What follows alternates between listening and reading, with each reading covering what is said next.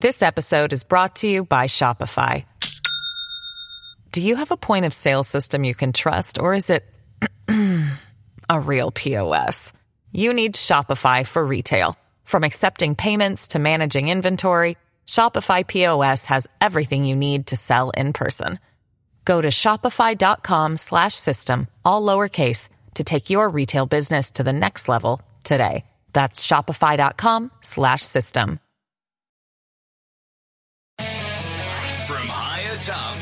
News headquarters in New York City, always seeking solutions, never sowing division.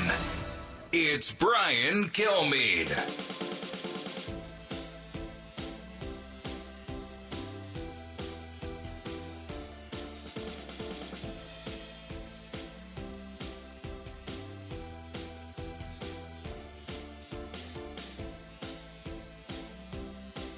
Hi, everyone. Uh, welcome to the very last minutes of the Brian Kilmeade Show. We got a big hour coming your way. If you're smart enough to get Fox Nation, you're seeing Mark Thiessen in studio. Always great, even though he taunted me during Fox and Friends that he was taking over my own show by sending me a picture of himself behind my microphone. How dare you, sir? I will press charges. West Virginia Attorney General Patrick Morrisey is always a good guest, especially today. Word is he might be running for Joe Manchin seat next time around. And also, he's part of the big push among Republican – uh, and coal, actually fossil fuel producing states that have combined to push back on financial institutions who are trying to isolate them and stop investors from coming in to enable us to excavate coal and to be able to drill for oil and gas. So they are pushing back big time. I want to talk to them about that. Uh, and before we get to Mark, let's get to the big three.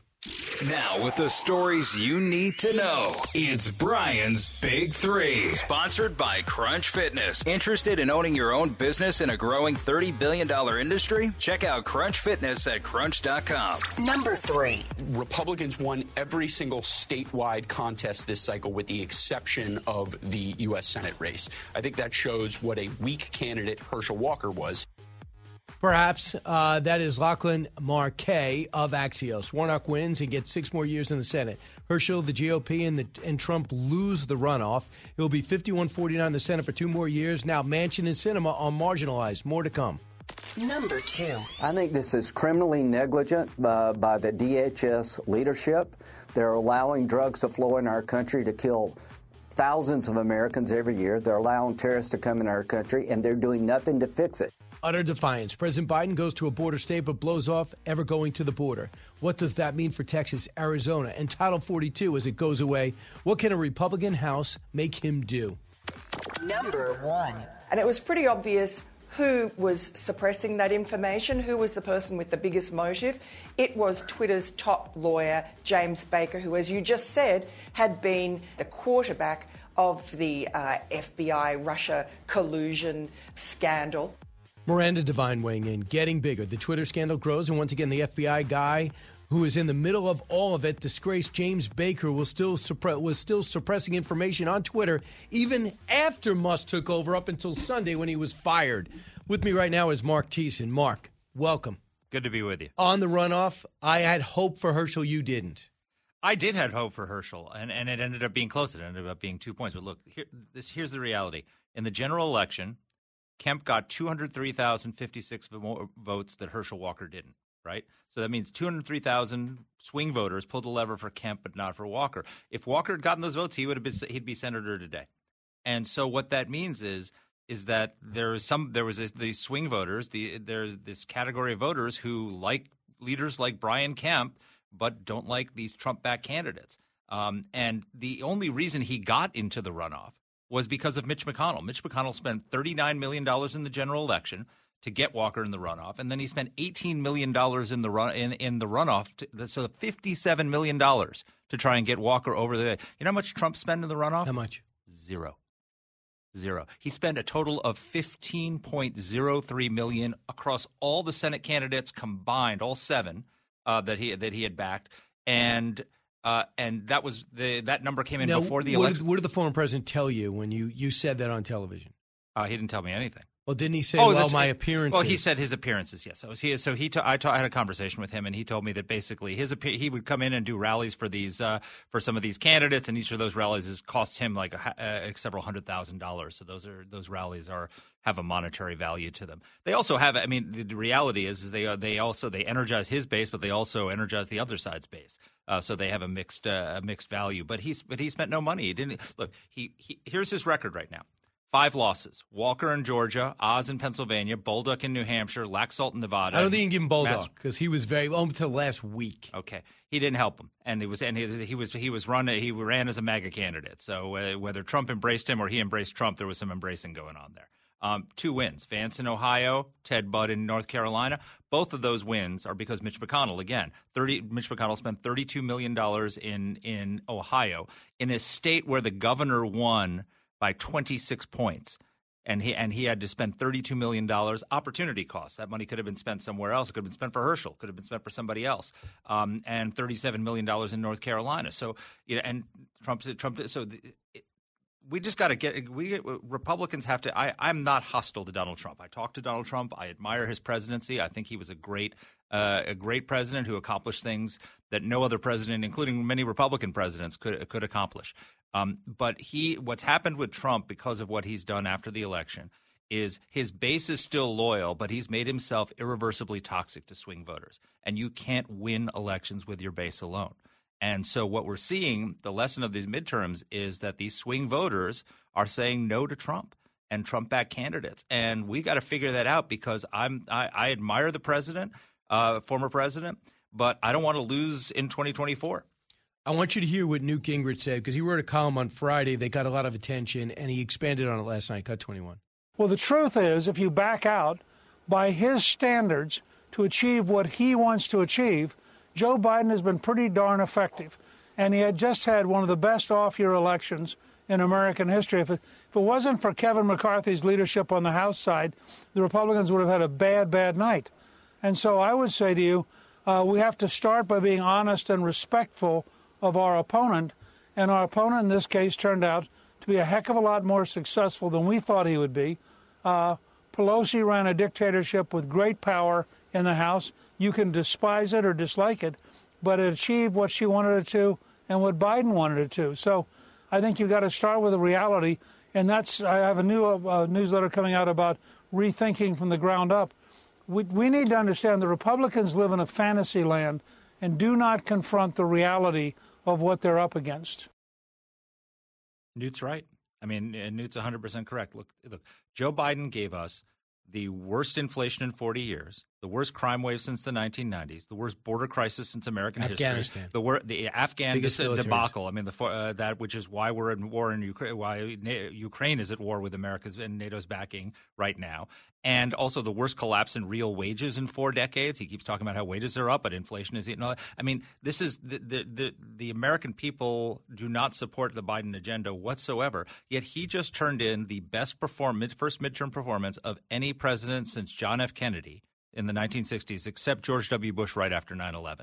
So we we as a, as, conservatives have to take do some introspection in the wake of this election and see what are we doing wrong? Because this was the most promising political environment in a generation for the Republican Party. We could have gotten the Senate to the point. If we had gotten 54 votes in the Senate, which was a perfectly achievable goal in this election, we would have been within shouting distance in 2024 of a 60 vote filibuster proof majority in 2024 because the field is completely tilted toward the Republicans in in the 2024 elections. The Democrats are defending Biden seats. There's not a single Republican running in a state that Biden won, and the only state that's even close was Florida, uh, which was which Trump had won by five by five points.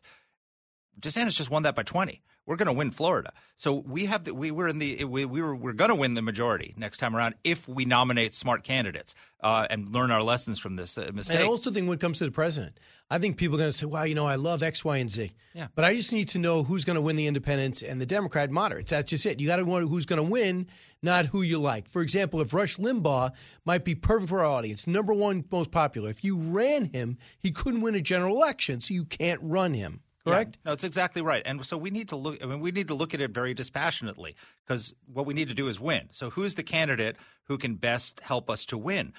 I mean, I just look at Ron DeSantis, and you know, I, I have great respect for a lot of people who are considering right. I love Mike Pence. I like, uh, you know, Brian Kemp. So people are talking about him. Uh, you know, there's a bunch Nikki of people Haley, out there. Nikki Haley. There- Noem, there's great. There's a lot of great. All all great. I, I, I admire them all. Who is the person who just proved in this election that they can that they can win those independents? Ron DeSantis not only won Florida by 20 points, he won independents in Florida by 20 points. He won women by 7 points. He won he won Hispanics by 16 points. I mean, Right. that's what you want to recreate on the national stage. And what's great about DeSantis and why he's attractive to me as a candidate is that he gives you everything you love about Donald Trump. He's a counterpuncher. He goes after the woke left. He goes after Disney and all the rest of it. But he's also a policy wonk who's been, he's it's like if Donald Trump and Mitch Daniels had a baby, it would be. Ron DeSantis because Daniels is one of the he's not very charismatic, but he's one of the great wonky conservative reform governors in the uh, in the country in Indiana. He did amazing things in Indiana. DeSantis is doing that in Florida too. He's so he's a policy wonk. If you watch his debate with Charlie Crist, it was just a masterpiece of detail. He knows the he knows all the numbers. He's got all the receipts. And then the other thing, he- interesting. Jared Kushner told me that he'd be calling him every day Yeah. before eight o'clock to say, "What do you got? What are your numbers? Here are my numbers. What do you think? What are you hearing?" Yeah, absolutely. And then the other thing he is is that when when the when the hurricane hit, he flipped a switch and turned into the model of a chief executive in a time of crisis. I mean, this is just literally days after he had just sent a plane of, of illegal migrants to Martha's Vineyard.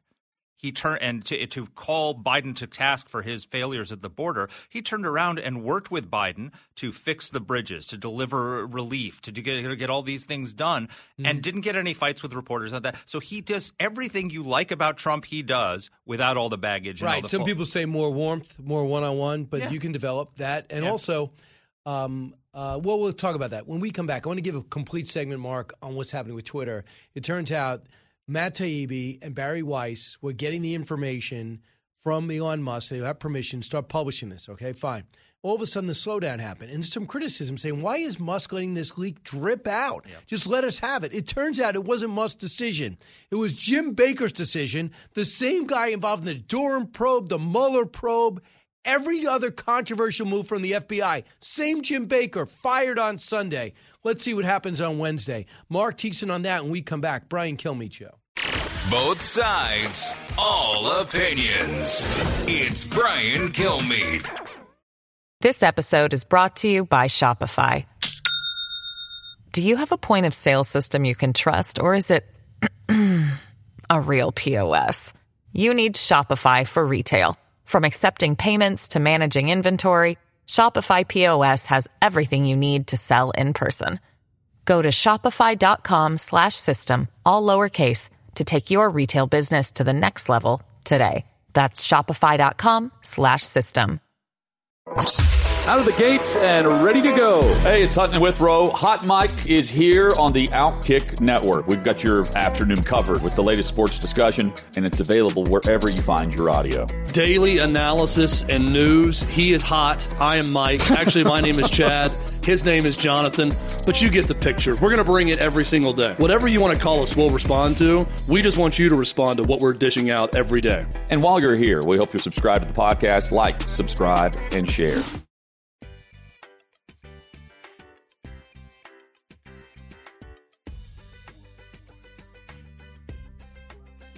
He's so busy, he'll make your head spin. It's Brian Kilmeade. What surprised me is that Twitter made the decision in the first place to censor. Look, liberal Democrats should be for the principle of standing up for First Amendment speech. And New York Times Sullivan said, we want speech to be open, uninhibited, wide ranging. Now, I get Twitter's a private actor, but they're effectively a modern public square. And uh, it was disappointing to me that they were suppressing the, the New York Post. Congressman Ro Khanna, Democrat, obviously Bernie Sanders' disciple, clearly, and he was just honest. At the time in 2020, he said it was a mistake, and emails have been surfaced that show to suppress this New York Post story. And I give him credit for it, Mark Thiessen. Well, not only did he say it, it's not. And by the way, he he's one of these doubling down. One of these people who comes on Fox all the time, which which most uh, yeah, most nice, people like he's him. A nice person. He's a nice person, and he wants to engage the other side. And he's he's he's the kind of liberal that I really respect because even though I fundamentally disagree with him, he wants to respectfully engage the other side and come and talk to our to, to our viewers and our listeners, and that's great.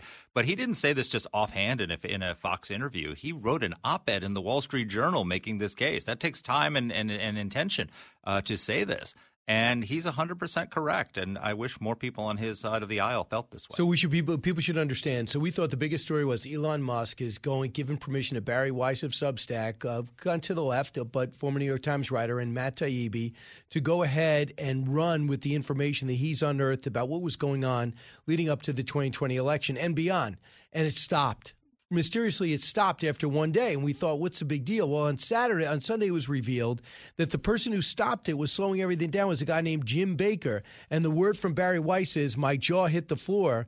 The writer said he couldn't believe it's the same jim baker that was involved in the mueller report and the durham report involved with james comey and peter strzok as well as um, uh, lisa page and others. He was james comey's general counsel.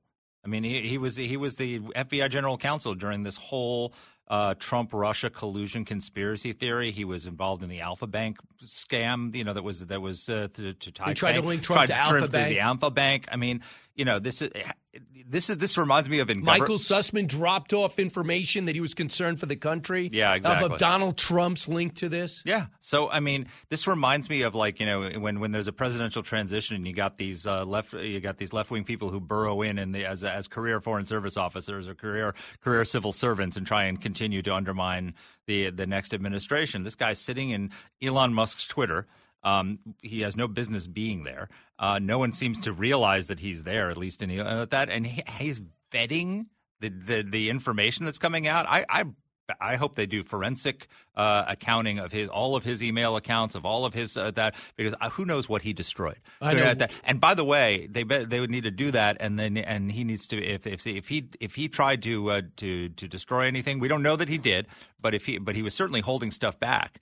If, if he tried to destroy anything or, or hide anything, then he should be prosecuted. So Elon Musk tweets out, in light of the concern about Baker's possible role in the suppression of information important to the public dialogue, he was exited from t- uh, from Twitter today, meaning Sunday. Twitter user whatever says to Musk, was he asked to explain himself first? Musk's response, yes. His explanation was unconvincing. Uh, Musk only discovered this on Sunday. So Taibbi, you would think, as well as uh, Bari Weiss, are going to have at it and make more things public, including the shadow banning. Did that ever happen to you? Uh, I don't know. Right. Yeah, we don't know. We don't know how many followers we would be having. Yeah. We don't know how many tweets that would have been exposed. Yeah. And some that were pushed down. So one of the really thing I, I did some uh, I did a column this week on TikTok and uh, the Chinese communist control of TikTok. And one of the things that TikTok does uh, that people don't realize is that if you put up content on TikTok that the Chinese Communist Party doesn't like, they suppress it. But they not only suppress it, they do they do falsely inflate your viewers. So if you're the if you if you put up a, uh, a, a, a video of the protest in China this week, what they will do is they will make sure nobody else sees that, but they will make it look you can see it and it'll make it look like people are seeing it to you. So they'll inflate the viewers. Now, I have no idea if people were doing that in in in, in Twitter, but there's there's ways of doing things to make it seem like you're not being suppressed even while you are suppressed. But TikTok, to, for example, China knows what inflames this country: racial division, police brutality, uh, the MAGA, all the things that get us divided and polarized. They're doing that Yeah. within our country to divide, and they're obviously pro-Democratic Party. They liked having Joe Biden there, want no part of Trump, and they're trumpeting up that. So here, here's the thing about TikTok. This is one of the things that drives me crazy about all this focus on on Twitter, which I, I think I'm glad we're exposing what was happening in there. But the left's like freak out over Elon Musk controlling Twitter. Where is this freak out about the Communist Party controlling TikTok? Which which a third of the of the United States of America is on TikTok. Young. The, the, and young people in particular, right? And TikTok is so pernicious that if you what people don't realize, it's not just that they're, every social media site follows what you watch and tries to feed you stuff and all the rest of it. That's fine. That's not what TikTok does. If you have TikTok on your phone, they're following you not just what you're doing on the app, they can follow what you're doing off app. They can follow what your what websites you're going to in your browser. They can follow your keystrokes. So you go into your bank account and type in your your username and password. China has that. What do you send suggest a- we do about You it? You send an encrypted message. Okay, so an encrypted app, no one can read it. They can follow your keystrokes, so they know what your messages are. This is all. This is being stored and and and uh, controlled by the Chinese. We should ban it Right away. right away. Right. Tomorrow. Yeah, yeah, there is Barack Today. Obama sitting Indian style talking with a so called TikTok influencer trying to get them to vote for Democrats. Exactly. And Joe Biden doing the same thing with someone um, about seven nose rings, which I didn't think was possible. Uh, hey, Mark. You only to have see two. you. Yes. Not on right now because I'm at work.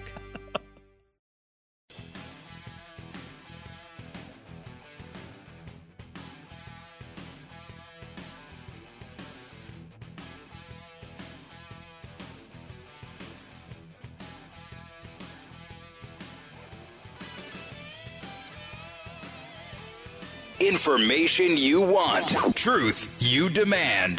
This is the Brian Kilmeade Show. Georgia, I don't want you to miss what you've done. In a moment in which there were folk trying to divide our country, and those forces are very much at work right now, Georgia did an amazing thing. In 2021, it sent its first African American senator and its first Jewish senator to the United States Senate in one fell swoop.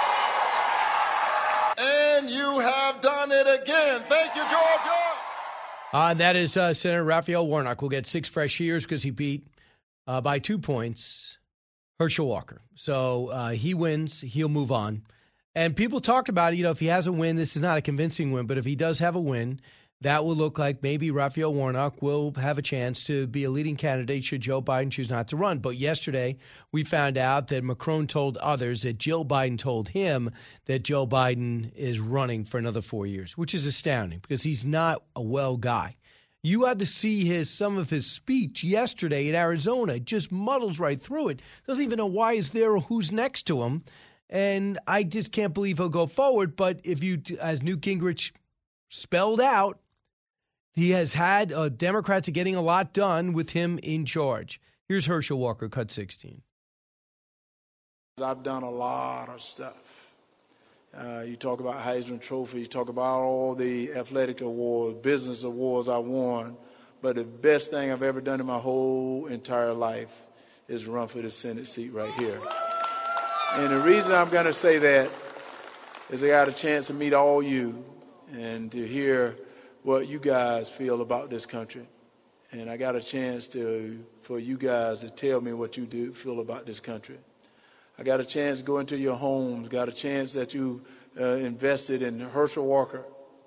And I thank you. And I thank you so much. So obviously exhausted. Uh, you know, they had problems. His son hopped on social media again and just started ripping his dad and said, you know, Donald Trump begged him to run. You should have had, if you just ran a normal, boring white candidate, you would have had no problem. You, you goes, this is identity politics. See what his son thinks. Meanwhile, Van Jones weighed in. He thinks Herschel Walker was an embarrassment to the black community. Cut 17. Herschel Walker used to mean inspiration. Now it means insult. He's an insult to the black community. And what you may see tonight is people coming out not just to vote uh, in favor of the senator that they love, but just to vote against Donald Trump, picking somebody like this and throwing this person at the voters in Georgia, like, well, you'll just pick anybody who's black. Uh, His judgment, Trump's judgment uh, tonight is going to be, I think, called into question by a lot of people. couple of things. Uh, Herschel Walker's not dumb. Uh, Van Jones should know that. Number two is he's done a lot, and I think that this guy is a friend of Donald Trump. It's not a matter that he's black or white. They've been friends since the 80s. Why Van Jones, who I think is extremely intelligent, often insightful, and- and goes, uh, will be a true analyst rather than partisan a lot of times. Not here. I don't understand what you mean by insult. He's a Republican from Georgia, had a lot of athletic success, graduated early, was doing exceedingly well, has done extremely well in every school he did. When he wants to relax, he doesn't read Sports Illustrated, he reads uh, the Bible. Uh, Patrick Morrisey joins us now, the West Virginia Attorney General. Mr. Attorney General, thanks so much for joining us. Great to hear from you. Hey, Brian, it's good to be with you. I uh, hope you're doing well. So, what does this mean, uh, Mr. Attorney General, to Joe Manchin and the power that West Virginia got through Joe Manchin in the Senate now that it's no longer 50 50? Look, I think that uh, Senator Manchin is no longer the single most powerful U.S. senator in Washington D.C. and we'll have to see how much that influences his desire to run for reelection.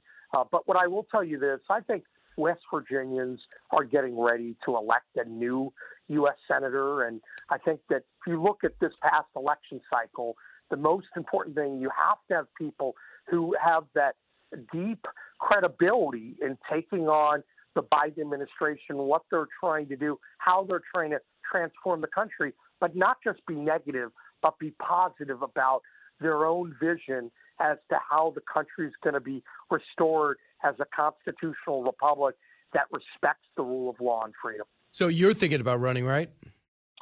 I am. I'm considering uh, very seriously considering running for Senate or for governor of our state, and just taking the time to do it right. Obviously, uh, Brian, I'm still the Attorney General of West Virginia, and we've been focusing on really big things.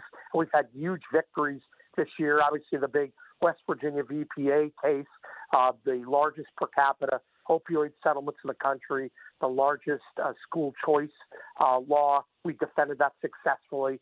So we're doing a lot, and we have a lot more on our fr- on our plate, especially tackling this fentanyl epidemic that's poisoning our kids in West well, Virginia. I, you know what? Do you guys? Uh, excuse me for not knowing this, but I did not know you have a school choice law where the money will follow the student if they want to go private. Yeah, it, it's a great, great law, and it was enjoined for a number of months.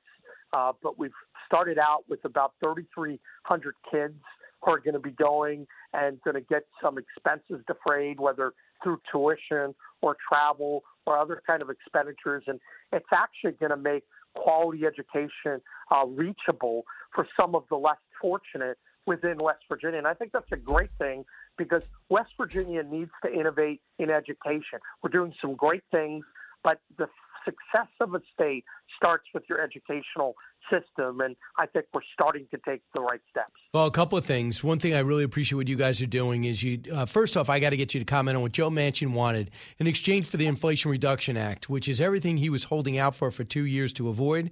He signed off on it in exchange for some pipeline extensions and some drilling. He's not going to get either because Republicans aren't going along with it. He did not get his ducks in a row before he cut the deal. Does that hurt West Virginia, and what would it have done? First of all, uh, it absolutely hurts West Virginia when you cut a deal that for a law that hurts your state. That Inflation Reduction Act actively harms West Virginia, our coal, uh, our oil and natural gas, our energy jobs, our manufacturing. There are going to be a lot of challenges flowing from that law. And we could go through, obviously, this is not even factoring in the 87,000 IRS agents and the other aspects of the bill that are problem. It's not going to reduce the deficit. It's not going to be shaving money off the, the debt. but I think he let a lot of people down and for something that if it was real, he should have gotten it up front before they ever voted for the so-called. Inflation Reduction Act. That's not how you do things. And look, I root for Senator Manchin, and I root for uh, those who are trying to get a pipeline. It's very good for West Virginia. We need to do that in order to facilitate energy independence as a nation and to serve as an exporter to folks around the world. When you look at what's going on with Putin right now and how he's trying to blackmail Europe in terms of uh, energy pricing, I think that it makes so much sense for America to have the ability to export more overseas. Biden administration won't let that happen, and unfortunately, Manchin uh, did not cut the right deal, and we're going to pay a price for it. Right. So what you want to do, what you guys are doing, I think it's great for for fossil fuel producing states. You guys are combining with attorney generals to sue these financial institutions that are stopping the investment in fossil fuels, uh, where it's whether it's coal, oil, or gas. Tell us where this suit is at. Yeah, well, a couple things. First of all, we've been out in front leading on this issue. We have multiple coalitions we're leading against the Securities Exchange Commission. And uh, Brian, as you know, they want to change the nature of the SEC from being an investor enforcement arm into being an environmental regulator, effectively forcing disclosures from companies that have nothing to do with energy production. One of the most onerous and problematic regulations we've seen in a while, and they don't have authority to do it. Uh, in West Virginia, we're also trying to make sure that if you're a bank or a financial institution, you can't discriminate against fossil fuels. And we're actually going to have some news coming out very soon because I believe beyond what the legislature has passed and the work we're doing to push back on the Fed over, overreach with ESG, there are also fiduciary duties that get violated when these left wing woke activists try to push these ESG uh, uh, metrics. Well, so- and we're going to be weighing in on that in West Virginia. The bottom line, Brian, is that these ESG policies, they're trying to steal power and force the corporate boards to serve the will of the state. That's not America. That's not freedom. And we're going to fight that and beat that. So I want you to hear the West Virginia State's uh, treasurer weighed in on this, Riley Moore. Listen. We've had now, I mean, six states. Florida's now joined. West Virginia was the first state to divest from BlackRock. This is a growing movement in pushback against ESG and woke capitalism. We know ESG is a scam. It does not work. I think, as we saw here just recently, you had BlackRock actually close one of their ESG ETFs because there was a lack of interest in it. The people are speaking on this and they are going to pay the price. And you said $8 trillion assets under management. I want to be clear. Just earlier this year, that was 10 trillion. They have lost $2 trillion because of this faulty and phony ESG investing scheme. So that's what you plan to do make them pay a price. So you're going to go on the offensive because basically fossil fuel fuels the world. Responsible fossil fuel, we are the we are the epitome of that. Instead, we have discovered we have uh, pressure on financial institutions by woke groups to divest, even though it benefits the average pension fund, the average IRA, to be involved in this. And you're saying, okay, if you're going to do that and hurt my state, I'm going to sue you. Well, look, uh, if you're going to play politics, you should expect that there's going to be response. And if you're going to break the law, then there needs to be a legal response in a suit. And Brian, on the attorney general level, it's been publicly reported that many of the states obviously involved in multiple antitrust uh, lawsuits, and that also there are activities right now to push back on what's been going on to make sure that the federal government doesn't have this power grab to get rid of fossil fuels or do a backdoor effort to implement the Green New Deal. We actually succeeded in pushing back against the Biden administration's regulatory power to implement parts of the Green New Deal with the big West Virginia v. EPA Supreme Court win over the summer. We're certainly not going to let them now create new phantom authority to wipe out fossil fuels Mhm. and pursue this woke agenda. What banks have you hit? Well, I think there have been uh, five to six banks uh, that have been mentioned in West Virginia. Um, I know that there's been some conversation uh, back and forth uh, about that in terms of some of them are uh, arguing that they're not engaging in discriminatory practice. So that process is uh, ongoing. I can tell you this much from an AG perspective. We've been looking very closely at BlackRock and Vanguard. We've been very concerned about their activism, and obviously, we're weighing in with legal opinions about the things that they and other larger financial institutions are doing. You know what's interesting is I think in a way, what I saw in Disney when DeSantis went after Disney and, and took their autonomy away, they that will give the CEOs uh, ammunition to tell their woke employees, "Hey guys, can't do this.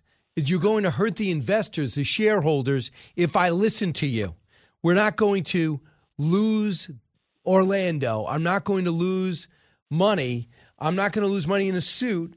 It's going to hurt my company if I go along with your woke policies. I got to get practical. You might be giving companies that want that leverage the leverage to do the right thing. Have you thought about that? Yeah, look, I think that we've tried to engage a lot of the corporate boards, and I think that there are a number of people who don't want to move in the same direction of Europe or other places and have the gun put to their head for these ESG. And you're efforts. helping take that gun away.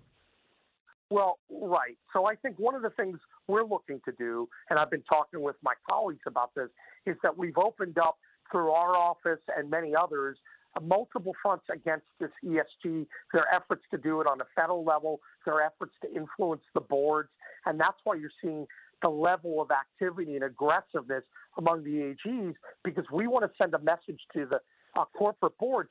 You're, if you get pressured by the feds, there are going to be a block of red states that team up, and they're going to have an awful lot of economic clout on their own, and they're going to give you cover.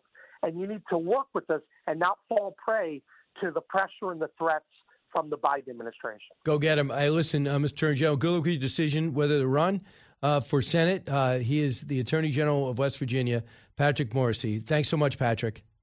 Hey, thanks so much, Brian. Be well. Uh, talk to you soon. 1 408 7669. We come back, be able to squeeze in some calls and get your insight. You listen to the Brian Kilmeade Show. On a side note, Aaron Judge has just re signed, I think, the biggest contract, I think, in sports history nine years, $360 million to stay a Yankee. Expanding your knowledge base. It's the Brian Kilmeade Show.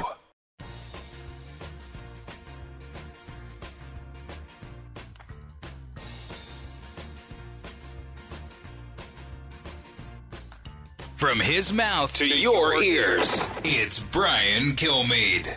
There's not a chance in hell he's clean. No. Not a chance in hell. As big as The Rock is at 50, when you're looking at a physique, let's look at a physique of The Rock, like a full jacked Rock. Find find The Rock at his most jackety jacked.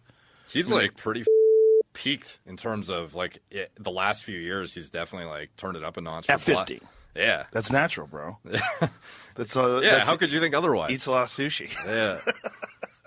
but point is, it's like you can't even get there with HRT. That's not HRT. I don't know what HRT is. I guess it's some human growth. Hormone replacement therapy. You're I on that. Eric? I believe. Oh yeah. Yes, uh, that's how he would know. You see how quick he answered that, Alice? I mean, we have to get a blood test for Eric. So that is Joe Rogan talking about the size of The Rock. Look, The Rock is an extremely well built man, and he looks totally different than he did when he was wrestling. He had a little bit of, I guess, somewhat of a chubby face. You know, big guy, looks like a defensive lineman in the NFL. Now he looks like bigger than most mis- winners of Mr. Universe badge. So you would agree that he's on something probably more than HRT. Yes. In fact, I watched him on a I watched him on a movie. I can't forget the remember that he was football coach in an inner city school. And he he probably looked about 260. I'd say now he's about 330. And so so is that a big deal if he's on it? I mean, is that a big If people going to demand that they know? I mean, he's not violating anything. Can you do a movie on steroids? Am I allowed? I could do this show on steroids. I mean, you are. No, no, no. Have you? Well, I would tell you if I was on steroids because I would make it part of the show. You you try to like wear tighter shirts and take your jacket off more often. And rageaholic. Rage- I'd be uh, raging all the time. because you don't rage at all now. Not at, not that much. I'm joking. I do have some moments. There's no doubt about it. No comment. No, you're, Um, you're really pretty good. But I will say this. Just so interesting that now on television we have nine years, $360 million for Aaron Judge. As Pete just looked up, Mike Trout's got the biggest contract. I don't know how many years this is, but he's got $426 million. Mookie Betts, 365 million for the Dodgers, and Aaron Judge, 360 This guy just had just shy of a triple crown season, set the single season clean home run record. How is he third? How is he not first? 31 years old, 30 years old. I'm so glad he's coming back, though. They should immediately immediately say he replaces Derek Jeter as captain. Can you get that done, Allison? Well, dude, are you saying his agent did a bad deal? Yes. From the Fox News radio studios in Midtown Manhattan, it's the fastest growing radio talk show. Brian Kilmeade. Thanks so much for being here, everybody. It's the Brian Kilmeade Show, coming to you from 48th and 6th in Midtown Manhattan. Heard around the country, heard around the world. So glad you're here. This hour, we're going to be joined by uh, Zac, uh, Zac Moffatt. And Zac is uh, coming to us with an interesting perspective because he is um, he is a CEO of Targeted Victory. Uh, it's he uh, he talks about discussing the changing relationship within the GOP and corporate America. They have become a blue collar. They've become a blue collar party. Now they did lose big midterm election. We'll talk about that. But for the most part, the only thing they're missing is any support from any unions because just they're firmly the leadership head uh, heads are firmly in the court of the Democrats. So We'll talk about that. So let's get to the big three. Now, with the stories you need to know, it's Brian's Big Three. A Christmas gift that's even more alluring than lingerie? Naturally nude pajamas by Pajamagram. Sensuous and soft, they look just as seductive as they feel. Get naturally nude pajamas today at pajamagram.com. Number three. Republicans won every single statewide contest this cycle with the exception of the U.S. Senate race. I think that shows what a weak candidate Herschel Walker was. Possibly. Uh, Lachlan Markay of Axios. Warnock wins and gets six more years in the Senate. Herschel, the GOP, and, and Donald Trump lose that runoff. It'll be 51 49 in the Senate for two years, and now Manchin and Sinema are marginalized. Number two. I think this is criminally negligent uh, by the DHS leadership. They're allowing drugs to flow in our country to kill thousands of Americans every year. They're allowing terrorists to come in our country, and they're doing nothing to fix it. Unbelievable. That is true, and we do the same story all the time. Utter defiance. President Biden goes to a border state, but blows off going to the border. Says it's not important to him, even though Title 42 is going away. Number one. And it was pretty obvious who was suppressing that information, who was the person with the biggest motive. It was Twitter's top lawyer, James Baker, who, as you just said, had been the quarterback of the uh, FBI Russia collusion scandal. Uh, that Miranda Devine, of course, getting bigger. The Twitter scandal grows, and once again, an FBI guy is in the middle of it. Disgraced Jim Baker was still suppressing information as of Sunday, even after Musk took over. And I'll take your calls on this, but I want to start right there. So Jim Jordan joined me earlier to talk about this. So Jim Baker was involved with James Comey as his lead counsel. He was involved with Peter Strzok. He was involved with Lisa Page. He was involved with everybody, Andy McCabe on down. He's in the middle of all the trumped up Russia collusion crap. He was with the Hillary Clinton emails, who uh, on a Saturday afternoon, without James Comey present, she was able to get deposed, and with her lawyer there walking her through, was able to get off. And next thing you know, they turned the tables and tried to tar Donald Trump, and they slowed him down for two and a half, three years. So Jim Baker to be get fired from the FBI, show up on Twitter, stay through the purchase and then this emerges Matt Taibbi, who was told by Twitter uh, owner Elon Musk, you and Bari Weiss, you can go through all these emails about this communications in 2020 leading up to what Twitter was doing, suppressing things like the laptop from that we know of Hunter Biden. So this was being exposed and then it stopped. Then Matt, Matt Taibbi revealed that one of the people that stopped it was the legal authority uh, in Twitter. And who's running it? Jim Baker. Jim Baker. I'm not kidding. So now you have Jim Baker was asked by Elon Musk before he fired him, "What were you doing there?" They said well, when asked about it, Musk says his his explanation was not convincing, so they fired him. Only discovered this on Sunday, according to Elon Musk. Matt Taibbi, we hope, will start giving us a flood of communication, find out what's behind the shadow banning, which I think that Twitter really invented. And of course, it'll make you think, what is Facebook doing? What is Google doing to have similar results? And what is TikTok doing, run by China? Similar results of Twitter, which basically, as, they, as one of Matt Taibbi's uh, tweets put out, 99.9% of Twitter workers were supporters of the Democratic Party. So Jim Jordan joined me today, and here's what he said. Cut three. This Jim Baker's all over everything. He's the one that Sussmann came to initially with the file on the Alfa Bank, which was a bunch of garbage. He personally knew Sussmann. Sussmann was Hillary Clinton's lawyer. He's all over the Durham uh, uh, investigation. So, yeah, this guy's got connections throughout this. Um, right. We'll just have to wait and see what Bari Weiss and, and, and others uncover and what Elon Musk continues to release. Yeah, we'll see what else. He went on. Cut four certainly indirect. They're briefing everybody on a, it went from, you know, months to, to, to every week they were doing and in the run up to the most important election we have. And never forget this, Brian. My colleague said it best in, in committee a, a few uh, months ago. But when is the FBI just going to stay out of elections? In 2016, they spied on, on President Trump's campaign. 2018 was the Mueller investigation. 2020, they were doing these briefings to suppress the Hunter Biden story that led to the suppression of the Hunter Biden story. 2022, 91 days before the election, they raid President Trump's home. And then a couple weeks ago, three days after President Trump announces he's running for, for the White House in 2024, they name a special counsel who's going to harass him for the next two years. Maybe it'd be nice if they just let we the people, let the American people decide who we want to be president, who we want representing us in the United States Congress. Just let the people decide. Stay out of it, for goodness sake. Yeah, that would be great. And the only way they'll do it is if those 12 whistleblowers, that minimum that they have in the FBI that are not comfortable with the politicization of the FBI, come forward and force an embarrassment and possible resignation of Christopher Wray, unless there's something that comes to light that I can't picture. No, Baker has been everywhere. Some have speculated that he's the Kevin Bacon of the Russian collusion scandal.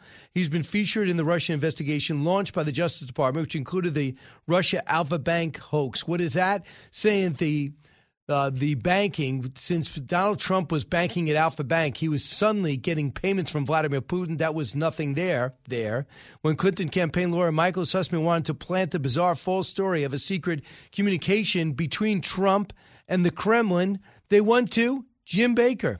Baker was his go-to guy, his speed dial guy, according to Sussmann. Baker's name also appeared prominently in the controversies related to the Russian-related FBI allegations against Trump. He was effectively forced out due to his role and reportedly found himself under criminal investigation. He became a defender of the Russian investigation despite findings of bias and even criminal conduct. He also frequently was a target of Donald Trump, as you know, and then for him to be at Twitter and for being him be called out by Bari Weiss and Matt Taibbi, I thought to myself, I must be re- misre- uh, I must be uh, misreading this. Cut five, Miranda Devine. And it was pretty obvious who was suppressing that information, who was the person with the biggest motive. It was Twitter's top lawyer, James Baker, who, as you just said, had been the top lawyer at the FBI, the quarterback of the uh, FBI Russia collusion uh, right. scandal. Um, and he had had to leave the FBI because of that. And lo and behold, he shows up at Twitter five months before the 2020 election. And lo and behold, one little element did come out in the Twitter files Friday night. It was this one email uh, that had the date and time removed from it, very peculiarly, but it was from James Baker and it was uh, weighing in on the decision on the morning of October 14, 2020, a few hours after our story uh, came out. Um, and there was James Baker weighing in on the side of censorship. No surprise. No surprise. I worried that he took something. Why would you stay around knowing when your name surfaces, many in the media are going to have a have a coronary, an aneurysm? Why? Because it's worth the risk. Why is it worth the risk? Perhaps he knows knows how much is in there that's going to make the left look bad, make the FBI look terrible, look as if there's collusion to suppress prior to 2020 and beyond. And it's worth sticking around. Number one, he's got more cyber uh, cyber expert friends probably than I have friends. Period. So we could get in there and say, how do I find a way to get rid of this without putting my fingerprints on this? Or I could control the message by dribbling out the information and letting Taibbi and Bari Weiss think they got everything. I'm not sure. Either way, I'm not happy. Tucker Carlson was on with us today, but here's a little of what he said to Laura Ingraham last night. Cut eight. On the question of the control that tech has over people's minds, not only will Republicans not get elected if that continues, we won't have a democracy. You can't have a democracy in a country in which information is centrally controlled because people don't have the information necessary to make informed decisions. So, no, this this is the actual threat to democracy when the FBI tells a tech company to hide information from voters three weeks before an election. That's not a democracy. It's less than a democracy, obviously. And Tucker has this great uh, Biden Inc. special on Tucker Carlson Originals on Fox Nation, and he really gets into detail on it. I think it's important you watch. Not a matter of being pro Trump, anti Trump. I know all of you, everyone picks a side every day. Don't. J- just right or wrong. And I'll say this, and I'm, I'm going to come off naive. You know my hope is? That Barack Obama didn't know any of this, that he was not part of this Now, he was briefed on Trump and what Trump was involved with when he was in his last year of office, last uh, few months in office. But I would love that because Ro Khanna weighed in, and he's on the left, and he's a Bernie Sanders supporter.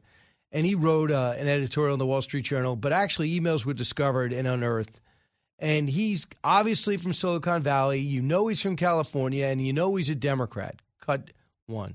What surprised me is that Twitter made the decision in the first place to censor. Look, liberal Democrats should be for the principle of standing up for First Amendment speech. And New York Times Sullivan said, we want speech to be open, uninhibited, wide ranging. Now, I get Twitter Twitter's a private actor, but they're effectively a modern public square. And uh, it was disappointing to me that they were suppressing the, the New York Post.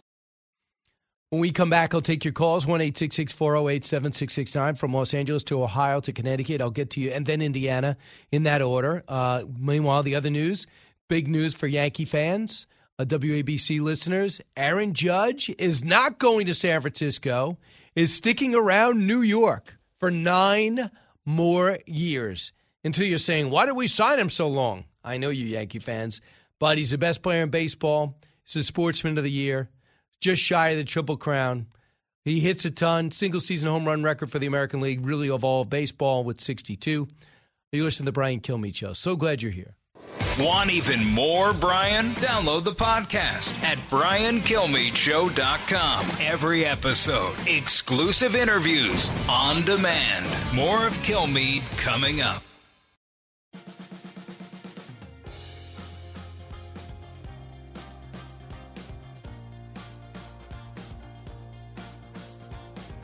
A talk show that's real. This is the Brian Kilmeade Show paid relational organizing, and it's become uh, a much bigger part of the Democratic playbook. It was pioneered during the 2021 runoffs in Georgia in the Jon Ossoff race. It basically involves, you know, a small stipend to uh, to everyday Georgians, $200 from an independent group. The Warnock campaign was paying $500, and they're asked to basically have conversations with their acquaintances, with their friends, their family, their coworkers, and you know, just talk about the importance of voting in an election, and you know, if you're Democrats, the uh, the the merits of a particular Democratic candidate, in this case Raphael Warnock. The the Democratic groups that are are using this tactic are confident, and research backs it up that this can be a very potent way to get your voters to the polls, encourage low propensity registered voters to turn out for a candidate. You know, it can be much more effective than just sort of generic political advertising when you're talking to someone you know and trust. And you can expect to see this tactic really ramped up ahead of 2024. And that is a new tactic. It's basically multi level marketing. You get people involved, you invite people in, you try to convince them what to do, and you pay them per people you convert. Barry in Los Angeles. Hey, Barry. Hey, hey, Brian. Um, for Mark Thiessen to give Mitch to give praise to Mitch McConnell is a complete joke. First of all, prior to the November election, he said how he wasted money on Vance and Budd. What about the nine million he wasted on Murkowski for a guaranteed Republican? Terrible. Seat? Then then then before just before the runoff, he they they pass a meaningless defensive marriage bill. They then then they they're talking about a huge omnibus to take power away from the newly elected Republican House for at, at least a year, and then the night before the election, we hear that they're talking amnesty for DACA. Mitch McConnell torpedoed he torpedoed Herschel Walker. So for Mark Thiessen to say that is just a complete. Well, I don't, I don't, think the immigration talk has anything to do with it. It was Thom Tillis. Number two, I don't. Not, the omnibus thing hasn't been signed. Number three, what they tried to do, the theory with that is same-sex marriage is a non-issue. No Republicans against it. No one's running against it. So take it off the table. So if you want to codify it, don't come out against it. You just take it off the table because nobody cares uh, about it in America. Live or let live. I, we've passed that. It's not 2008 anymore. But the whole thing about Murkowski, 100% right. And he did pay. He was right about that. He paid a lot more than Trump for Donald Trump's candidate. And he paid that money to Brian Kemp, and Brian Kemp used to get out the vote campaign. So that is true. Wayne, listen, WHIO. Hey, Wayne. Hey, good morning, Brian. How are you today? Great, thank you.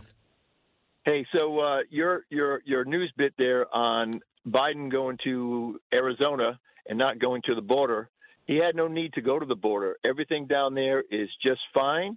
He um, it's going the way he wants it to go. Uh, he doesn't have a problem with anything. It's meeting his agenda, and it's meeting the left narrative. So why why bother taking the trip down there? Everything's perfect as far as his administration is concerned. You know, sadly, I'm, I'm, I I tend to agree with you. He doesn't want to see it, and it's a disaster. But it's a disaster that he's he's created. But now there's a report, and I have not got confirmation that a border patrol agent died today. Uh, when his uh, when his uh, when his off-road vehicle uh, got in an accident chasing down one of these illegal aliens. So, Wayne, here's the thing. Senator Kelly went down there and said, We got to build this up. The governor said, even the Democratic governor says, we have to build up the border. So let's see if she, they're going to go against or if they're really going to dig in or just giving lip service during the election.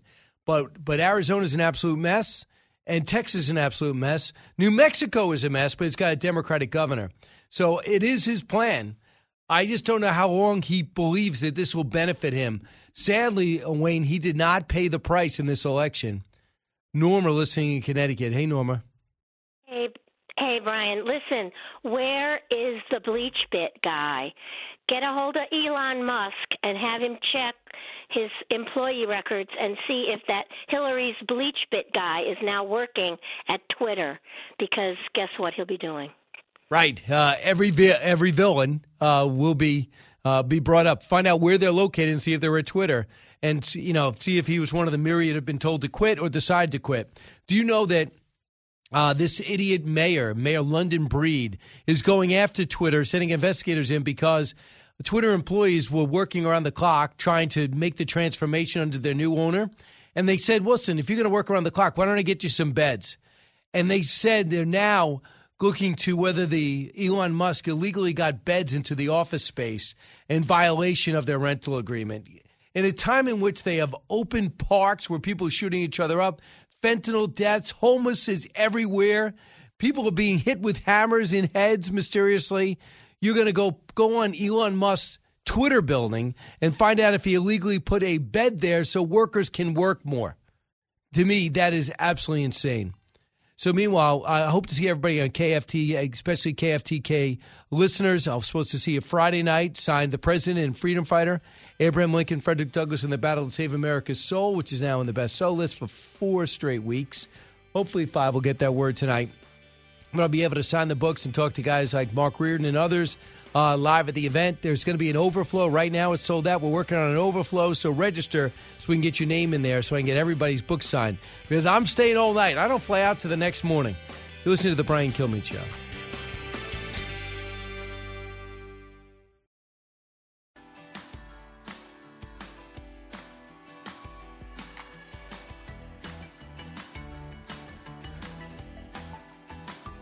Radio show like no other. It's Brian Kilmeade. And for a company like Disney to say that they, this bill should have never passed, first of all, Tucker, they weren't saying anything when this was going through the House. They only started doing this because the mob, the woke mob, came after them. But put that aside.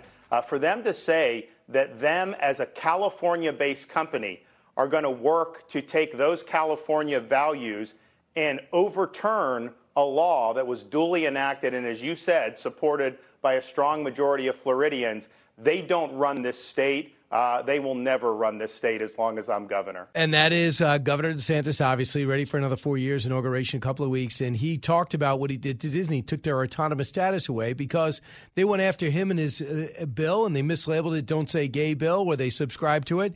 And that they responded to their woke employees that demanded Disney take a stand. So they did and apologized to the woke employees.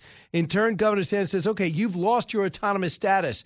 And next thing you know, the CEO lost his job, and Bob Iger is now back. And I think there's going to be a rapprochement on this. We'll see. But does it give other companies the out to say, I cannot happen to us what happened at Disney? I got to push back on my woke employees. Zac Moffatt, CEO of Targeted Victory, joins us now. He wrote a column about this, what a GOP majority means for corporate America. And I'm talking about in the House. Zac, welcome. Hey, thanks for having me. I really appreciate you. So I believe a watershed moment was the Disney moment, don't you think? Oh, I think so. I, I, I think that's where it kind of got to the level that now the whole country is aware of this issue. And what do you think they should take from it? Well, look, I think the reality is that if, if companies react to the Twitter mob and get caught up in it, and they're going to lose their clients, they're going to lose their customers, and, and I think that there's a real reckoning that needs to be had. And I think that the reality is this is also being reflected in you know the people who've been elected into the House in 2022 um, after this midterm. So I think that companies need to look internally and say how reflective is our board of our actual customers, and how literally one-sided are we behaving in our in our behaviors and our mindsets to make sure that we're thinking about everything when we're coming up with these policies going forward. So, what do you think? Uh, what do you think corporate America should say to the GOP, where fifty percent of the country is voting one way? I don't care who wins, one or two percentage points. What do you say to the rest of the country? What is your method? What is your recommendation? Well, I think that the first thing is you have to have diversity of thought in the boardroom. I think what's what's wrong right now is that people are listening to a small minority of the woke on the on Twitter and making decisions, reactive decisions, and they've kind of lost sight of their customer and they've lost sight of where the country is. Uh, at least 50% in many cases have a totally different worldview, and yet Twitter is driving reactions. And as such, the companies are kind of running off the road into into the gutter. And I think what you've seen with Disney and to others is that there needs to be a, a, a reckoning that you need to listen to the entire country and to your company at scale and not just have 10 people in a boardroom who all see the world the same way and then are surprised when there's a massive pushback um, once it leaves that boardroom. And so our argument and our, our message to people is to be really thoughtful that there is a change coming and that you have to be realistic about it. I think most CEOs actually want change. I think they're surrounded by professional managerial class who just want things to be the current thing. And that's where the danger lies because there's blind spots for CEOs all over the place. Right, and this whole woke attitude of I don't have any choice, I have to react with my employees would not be taking place if you have true diversity of thought in the in the boardroom. Do you think companies are are beginning to do this? I think they're going to start to. I mean, I, I think that that has to be the next step because if you don't, you're going to be in the ringer, and and you just can't afford to be because these companies want to behave political, but on their terms. They want to get in the fight for a couple minutes and then tap out. And the reality is, once you're in, there is no getting out. And you can either have a slow, painful, gradual fight, kind of in the Gillette model of toxic masculinity, or you can have this Disney model where so much pressure comes that now you actually have a, a change at the CEO level, and there has to be a completely reimagining of the relationship because of the behavior that they, they had. So you remember this whole controversy with Dave Chappelle and what he might have said or not said to insult transgenders and the special and the Netflix employees went crazy. If Dave Chappelle is going to air, I'm going to quit or I'm going to hold my breath. Reed Hastings, the CEO of Netflix, not only kept Dave Chappelle's special up, he wants another. Cut 33. Dave Chappelle created some controversy, as you know, on your platform. And we've been talking also about platforming sometimes hate speech or anti Semitic speech or other kinds of speech. How do you think about that today? Our brand is trying to be the most exciting entertainment company in the world.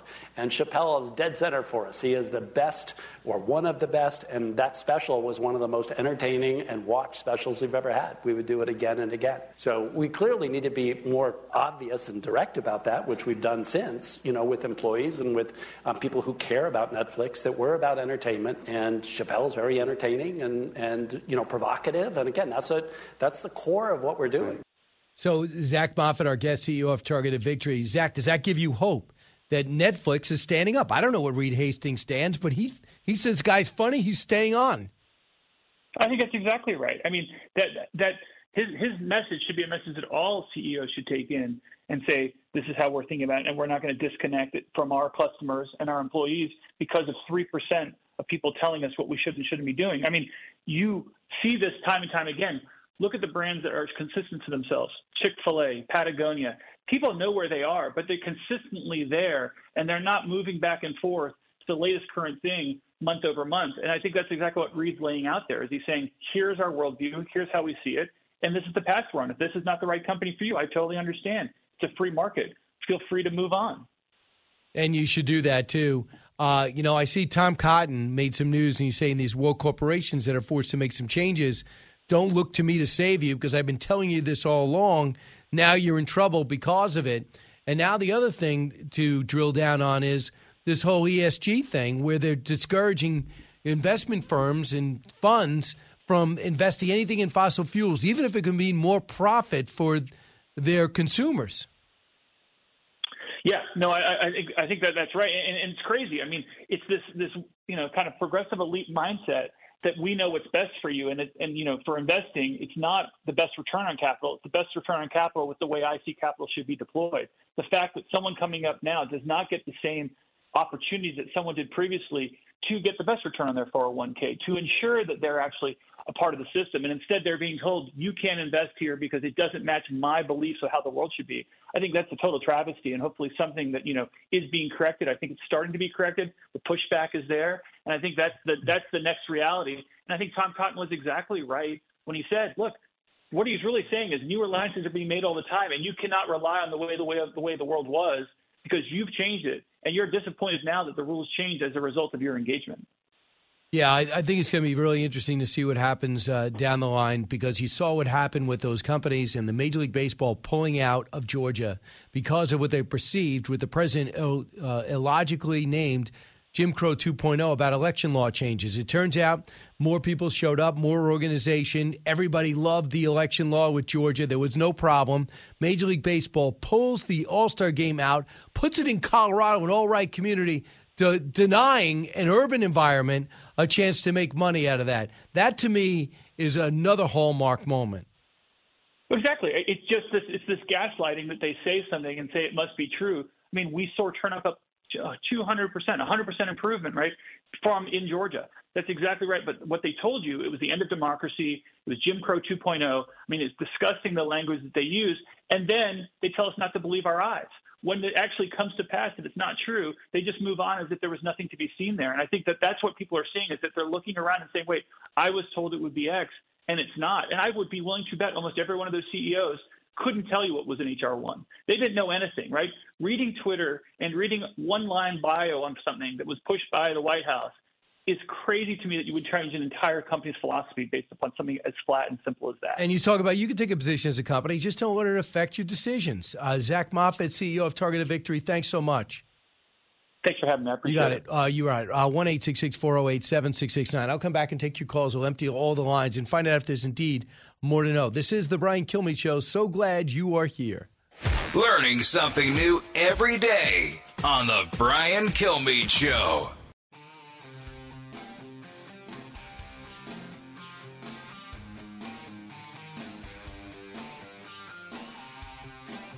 The more you listen, the more you'll know. It's Brian Kilmeade. Well, the truth is, if you back out by his standards to achieve what he wants to achieve, Joe Biden has been pretty darn effective.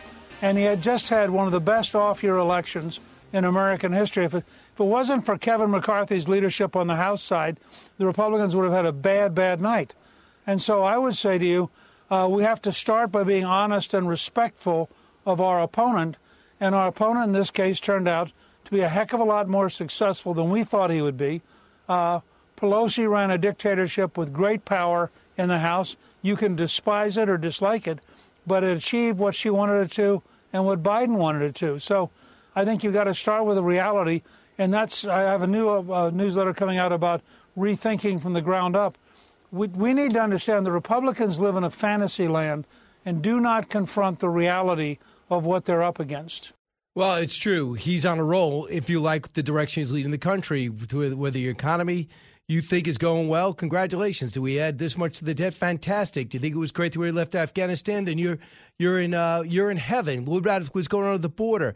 Tell me that's good.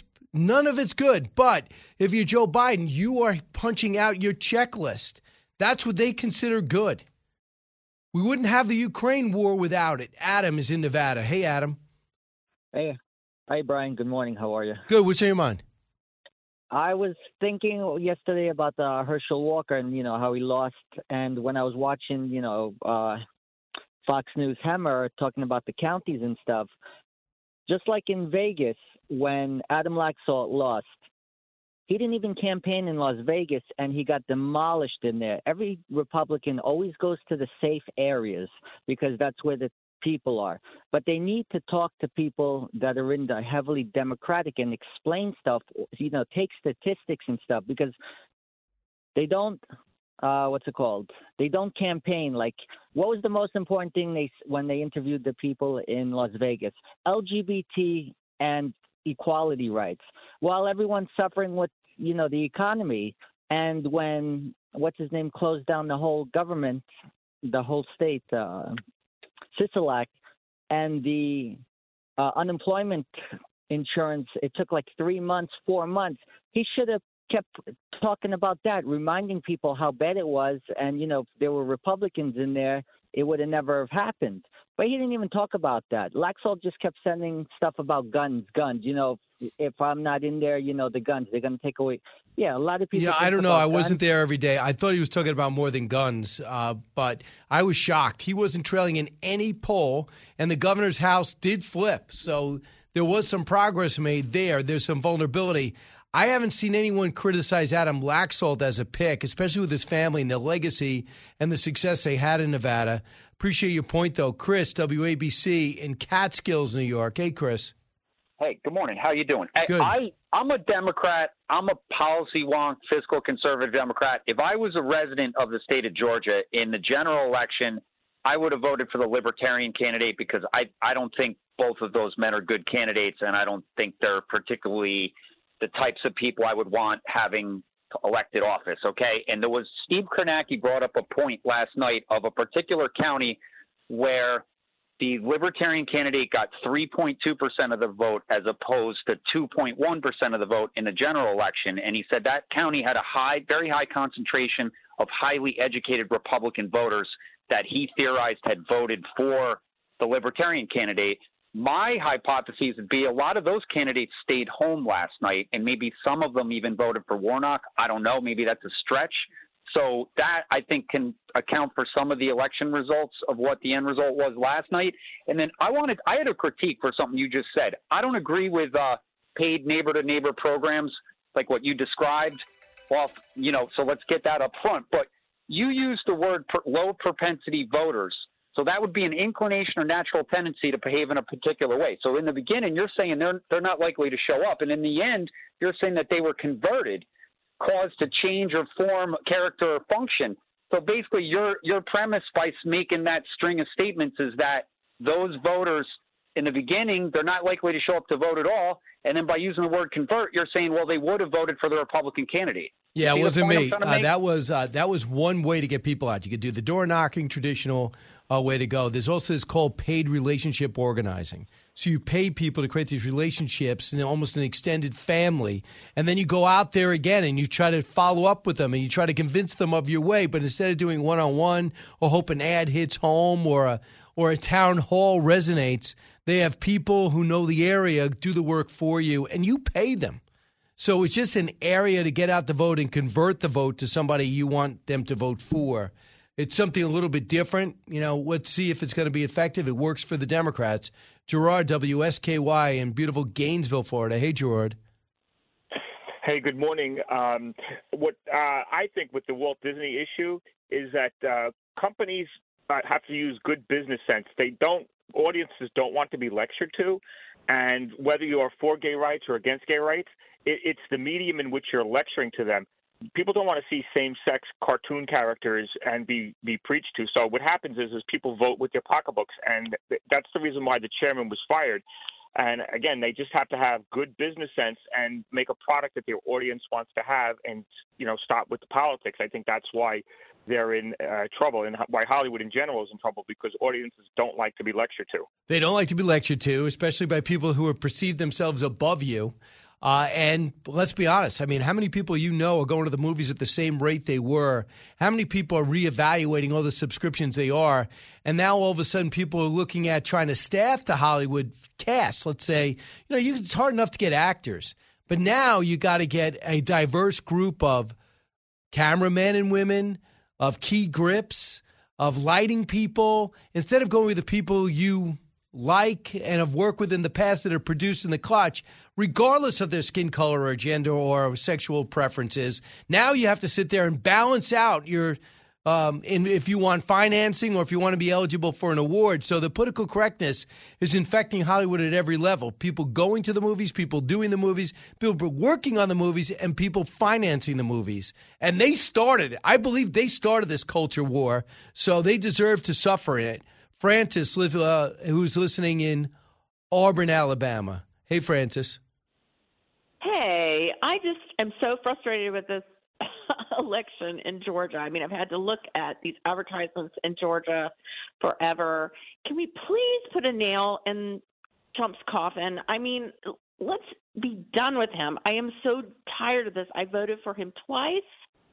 I understand it, but it's it's it, we're never going to get anywhere if we stay on the Trump train. Would, I mean, would you believe he's at fault because he put pick Walker? I mean, the people of Georgia pick Walker. Though he was his pick, but I mean, he won the primary. Yeah, I know. I know.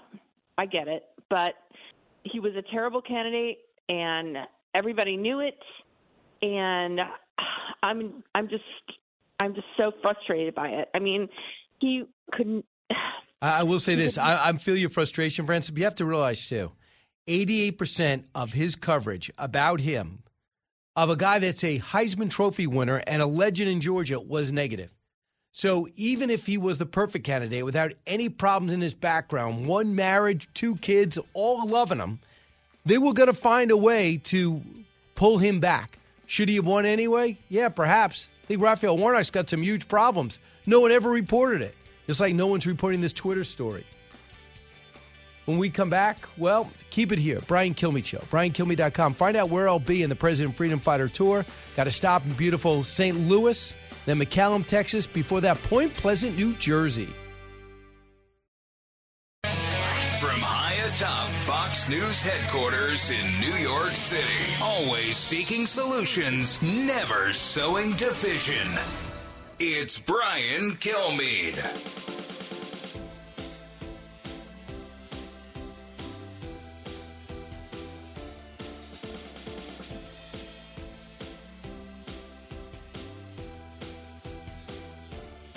Thanks so much for being here, everybody. It's the Brian Kilmeade Show, 1 408 7669. I come to you uh, from 48th and 6th in Midtown Manhattan, heard around the country, around the world. Bottom of the hour, Doug Collins brings me inside the Georgia race, which went to the Democrats again.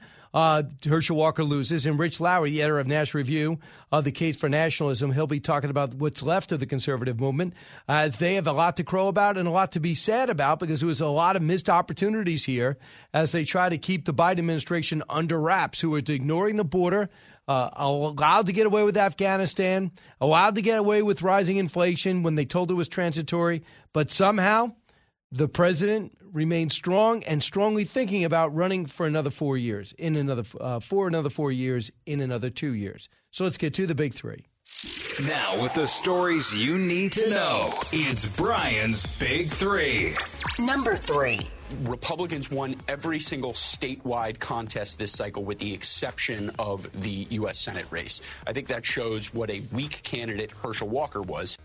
Maybe, uh, perhaps. Warnock wins and gets six more years in the Senate. Herschel, the GOP, and Trump lose the runoff. It'll be 51 49 in the Senate for two years, and now Manchin and Sinema are marginalized. Number two. I think this is criminally negligent uh, by the DHS leadership. They're allowing drugs to flow in our country to kill thousands of Americans every year. They're allowing terrorists to come in our country, and they're doing nothing to fix it. Yep, Senator Lindsey Graham, utter defiance. President Biden goes to a border state but blows off his first ever border visit. What does that mean for Texas, in Arizona, and New Mexico as Title 42 goes away? What can a Republican House make him do? Number one. And it was pretty obvious who was suppressing that information, who was the person with the biggest motive. It was Twitter's top lawyer, James Baker, who, as you just said, had been the quarterback of the uh, FBI Russia collusion scandal. Getting bigger. The Twitter scandal grows, and once again, an FBI guy is in the middle of it. His, his name, very familiar Jim Baker, still suppressing information even after Elon Musk took over Twitter. Fired on Sunday. Rich Lowry joins us now, editor of National Review. Rich, first off, for Jim Baker to be the Zelig of all this, to be in the middle with Comey as his lead attorney and the Clinton emails, to be part of the Russia hoax and the uh, phony link to Alfa Bank, the to preside over the dossier and not nix it as false information, and now to get fired after being disgraced, and end up at Twitter still deciding what gets out after Elon Musk gets the job. It's stunning to think this is all one guy. Yeah, it's it's it's bizarre, and and just it, it never. Um, you know, our, our colleague Andy McCarthy was was making this this point that people who said in the initial batch there was no no smoking gun, there's no government involvement. Yeah, there, there's no email, you know, from from uh, the Biden campaign or uh, from from the FBI saying suppress the Hunter Biden laptop story. But you had these these briefings are just extraordinary, going on a routine basis from the FBI to what in effect is a media organization. Can you imagine? that? Like in the, the 1980s, the FBI routinely briefing the Washington Post on what it should publish and not publish. I mean, the Post would have uh, uh, wouldn't have stood for it. To get out of here. We're not listening to you. We're, we're not an adjunct yeah. of the uh, intelligence apparatus of, of the United States. It's it's crazy, and that we somehow got in this situation just speaks to the the moral panic that was created by the erroneous idea that there was collusion or the Russians elected Donald Trump, and and there are people still in the, the grip of that mania to this day. Yeah, they don't acknowledge it. They don't acknowledge. They only acknowledge the, the would-be scandal of Trump's link to Vladimir Putin. Why does he do these things? And when it goes away, they just move on. Yep. Miranda Devine weighed in last night, the author of Laptop from Hell, Cut Five. And it was pretty obvious who was suppressing that information, who was the person with the biggest motive. It was Twitter's top lawyer, James Baker, who, as you just said, had been the top lawyer at the FBI, the quarterback of the uh, FBI Russia collusion uh, right. scandal. Um, and he had had to leave uh, the FBI because of that. And lo and behold, he shows up at Twitter five months before the 2020 election. And lo and behold, one little element did come out in the Twitter files Friday night. It was this one email uh, that had the date and time removed from it, very peculiarly, but it was from James Baker and it was uh, weighing in on the decision on the morning of October 14, 2020, a few hours after our story uh, came out. Um, and there was James Baker weighing in on the side of censorship. No surprise.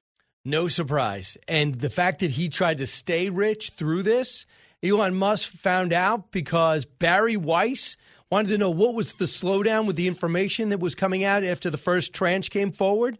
And then she found out there's legal problems. They said, well, who's behind it? They said Jim Baker. They said the same Jim Baker. They said, she said her jaw dropped to the floor. She couldn't believe it. Yeah, so I, you know, I think what Elon's been doing is great. I think he's an entrepreneurial genius. Obviously, maybe a little stretched thin now, but that he didn't know. How would he not figure that you know this is the same uh, Jim Baker, and he's still at your company, and of course he's going to be vetting these documents because he's he's the the lawyer. But j- just we, we've heard a lot from this this kid Yoel Roth. I might be saying his name incorrectly, who is the head of quote unquote trust and safety uh, at at Twitter and he's exactly what you would expect. You know, he's he's gone now, thank goodness. But a total progressive, soaked in these notions. You know, that speech is is inherently harmful, and and we need to protect people by by censoring things. But even he said that they they got it wrong on the uh, the Hunter Biden laptop story. But I don't blame that guy so much as as the Jim Bakers of the world, the FBI agents who are doing the briefing, and these officials, 51 of them, whatever it was, who signed that that letter, which was so dishonest and was meant to give permission for all the media to uh, ignore or e- even worse report that the the laptop was was Russian dis- disinformation. I'm not sure anyone on that letter has has apologized. There was there was a guy on it, you know, who was on Bret Baier about a month ago, right? And yeah. he defended it because oh, we didn't we actually said it just has the earmarks. We didn't say it literally was, but you read the letter and everything in it is meant to suggest that this is Russian disinformation, and there were some some weasel words to cover themselves. But I, but uh, let's hear apologies from every single one of those people. I don't know. Does Russian disinformation have Hunter Biden doing crack and cookers? I, that, I mean, well, there's so much in there that has nothing to do with anything Russia could come up with. I don't, I don't know. Yeah, and then the idea that that, that how how uh, it would be a huge risk. You're going to undertake the sensitive operation to uh, hopefully affect the the outcome of a U.S. election, and what you're going to do is you're just going to leave a, a laptop in a repair shop, having no idea what will happen to it, whether it'll be reported to anyone, whether it'll get to the FBI, whether it'll get in the media it's crazy. It was always it was cra- it took about you know an hour to think about it. And you're like, no, this makes zero sense. But but but these these guys uh, did everything they they could to promote a lie about a really important news story. Right. Of course, the computer repair shop, an interview with him.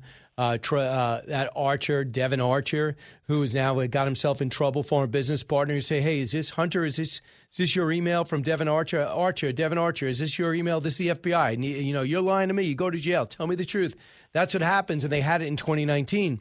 But as we find out more information on this, you just wonder if anything's going to change because you do have all of a sudden people saying, why is the FBI raiding Mar-a-Lago for mm-hmm. records that you think a librarian should have got out of? Now, should Trump have taken them? No. Why bother? Do people take things they don't uh, uh, inadvertently? Sure. Did he take too many? Absolutely.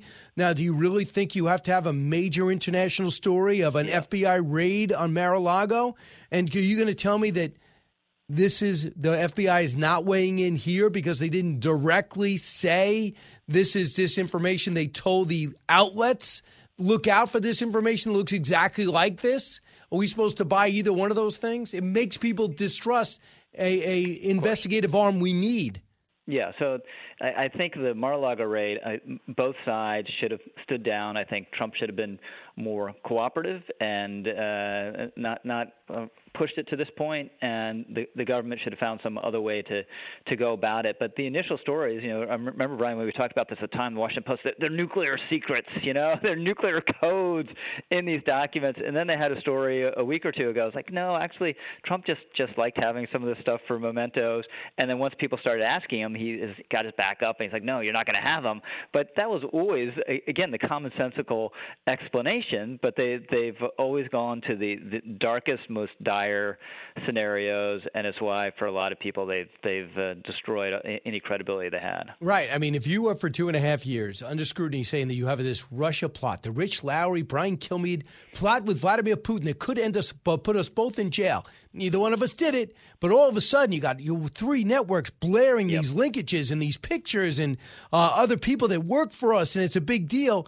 Well, when I leave the White House, maybe I'm going to go, hey, you know what? I don't even know what's in those packages. You you mm-hmm. don't know either, so I'll just say this. I'm just going to take a few of these boxes in case you come at me again with the Russia probe mm-hmm. that's suddenly going to disappear and link me again. I'm going to take some of them, and I'm going to take that Kim Jong Un letter too because I kind of like that. It's trophies. Having yeah. said that, now we have another uh, the FBI in the middle of that. I can't wait to see the whistleblowers come forward. I hope they use their faces and names. So we'll have to see if anything does in fact change. Because Rich, I know if you noticed, I know you love Fox, but if you put on CNN and NBC, CBS, or ABC, yep. nobody covered this whole unfolding yeah, of, of, the Twitter scandal. no, of course, it's it's uh, you know they, they didn't call it Russia, Russian disinformation, but that's just kind of their attitude that this must be ignored because it's inherently illegitimate. And this has been so telling about the the Musk takeover Twitter. Obviously, the the left considered it their playpen. They they uh, knew or, or believed they were accurate about this that their people were in control of it and were setting the rules in their favor. And now that that's been disrupted and disrupted by a guy that, quite sincerely, as far as far as I can tell, wants it to be as free speech oriented as possible. They've been freaking out and throwing this enormous temper tantrum, and you know, criticizing Matt Taibbi for for publishing publishing news. Right? He's he's the, the, just that the handmaiden of this awful billionaire. What is he doing? Well, it was information. You know, this doesn't happen all the time. You know, this is how reporters get half their stories. Someone that they're kind of friendly with gives them documents, right, or or gives them a tip, and then they they uh, they they go and report it and, and write about it. But it's, it's wrong if it's it's if it's done in a way that's not welcome to their narrative. Absolutely, Rich Lowry, our guest. Rich, uh, I'm sure I don't have to tell you that Raphael Warnock won, Herschel lost. What is your takeaway from this? What has to change? For Republicans? Man, I mean, it's just it's just really bad. R- Raphael Warnock is out of step with the political mainstream of Georgia. He had his his own personal issues. His church has been evicting tenants from its low income housing, and Republicans had four shots to defeat him. Four in the last uh, two years, a, uh, a general and a runoff each time, and failed every single time. So this is a stinging indictment of the Republican Party, and I think you know this time around, Herschel, you know, I think he he did his best. I I like the guy, but there was just too much. You know, there there's just too much baggage. He was a flawed candidate. The the suburbs just they weren't going to go for him, where they would go for Brian Kemp or or more conventional uh, type Republican, and you know he came up just short, but it's short, and it it matters as you were you're saying in your rundown. Now you know Sinema and uh, Manchin, who are key swing votes and key key uh, uh, suppressants on what they're trying to do in the Senate. They they're uh, the progressives are trying to do in the Senate. They're they don't matter as much anymore now we got the House, which uh, um, will stop a lot of, of bad things from happening. But still, this is not. Uh, th- this is really, really depressing. We need we need better candidates, and we also need to raise more money. That that's just a structural advantage now that Democrats have, and it played out in race after race in, around the country. So, for people who think the Republicans' only problem is Donald Trump, you say no, it isn't. Uh, as Ron DeSantis has emerged as an intriguing candidate one that's going to be quite challenging for the left. You say DeSantis derangement syndrome is in full bloom. Yeah, I mean, we're seeing more and more of this, right? It's not like, oh, I disagree with his policies or you know wish he hadn't uh, done this to Disney or whatever. It's like he's an authoritarian who's bent on destroying American democracy. Oh, and by the way, he was mean to people in high school. You know, and, and this is just it's the coverage of every single Republican who has been president or had a really good chance of, of becoming president in our lifetimes. This this is just what they do, and it's going to get worse before it gets better. Well, we'll have to see because if DeSantis doesn't mind a fight, but if it slows him down and makes him uh, a repellent to independents and Democrats, mm-hmm. then all of a sudden he has the same problem as President yep. Trump. Yep. So I mean that's the key is it it helps him to be hated by the media with Republicans, right? And in a nomination fight with Trump, this this will help him. This will be one of his calling cards. But you, you don't want to play into the stereotype um, and uh, and and get your image poisoned for the middle because the the middle and this is the midterms were an indication of this. The middle still matters. You know, Trump in 16 won independents. He won suburbanites. He didn't in 20. That made a big difference. Republicans didn't win independents in midterms, and if you're going to focus on one thing, that's why they lost. All right, or, Rich, or at least had a disappointing night. Rich Lowry, thanks so much. Uh, he's the editor of National Review. Uh, and you can follow him at Rich Lowry on Twitter, which is owned by Elon Musk. Thanks, Rich. Thanks, Brian. All right. Uh, this is the Brian Kilmeade Show. Be back with your calls in just a moment. Bottom of the hour, we go inside what happened in Georgia. with Doug Collins, I was texting with him all night. I saw Herschel was up, and I said, What do you think? He said, Most of the votes out there are all Warnock. And I said, Uh oh. And sure enough, I. Uh, you watch Warnock pull away and not give up. He loses. He wins by two points over Herschel. Brian Kilmeade Show. Diving deep into today's top stories, it's Brian Kilmeade.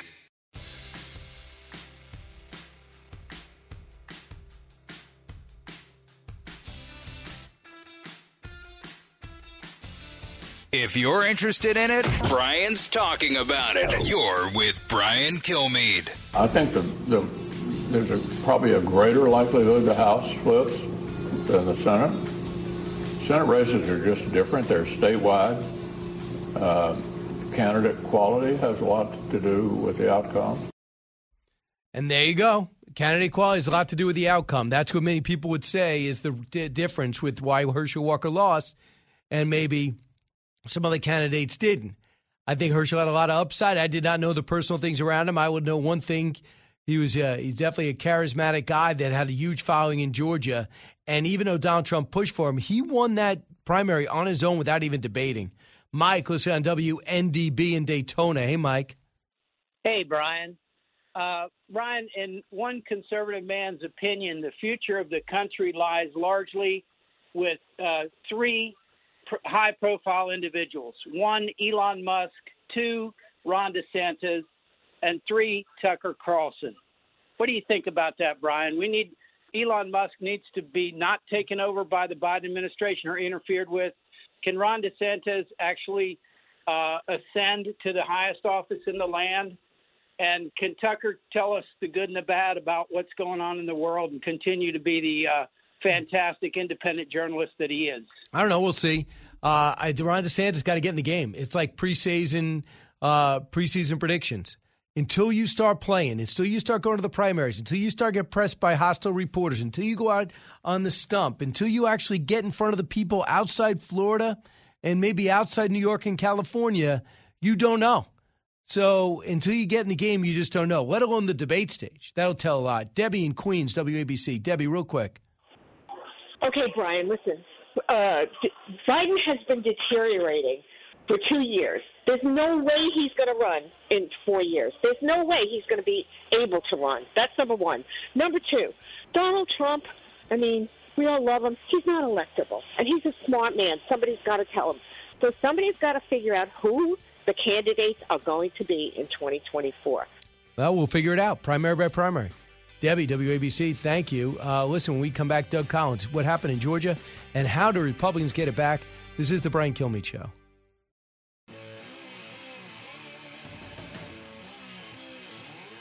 Radio that makes you think. This is the Brian Kilmeade Show. And these elections that go on for a week, and you know, it seems like every time in these elections, Republicans are up, and then five days later, you know, you're going to lose. I mean, it always ends that way. So I think that undermines confidence. But I think it really ultimately begins from the campaigns with the approach, and that is a voter's a voter. And it doesn't matter if the voter voted by mail or voted early or voted on election day. A vote is a vote. And what you want to do is make sure that you're making it as easy as possible for people to vote. And as a candidate, your, for your supporters to vote. So, look, some people in Florida have to vote by mail. It is a seasonal state. As you well know, there are a lot of people that don't live in Florida uh, and don't come down to Florida until December. They're full time residents, but they're not there that time of year. They have to vote by mail. And that is Marco Rubio saying, hey, Republicans, I know you want election day, but the rules have changed. Adjust or lose. Doug Collins knows all about that. He's a former congressman from uh, Georgia, ranking member of the U.S. House Judiciary Committee, author of The Clock and the Calendar. Uh, he's also got a very successful podcast. Uh, Doug, nobody better to talk to about what went wrong in Georgia than you. What went wrong in Georgia?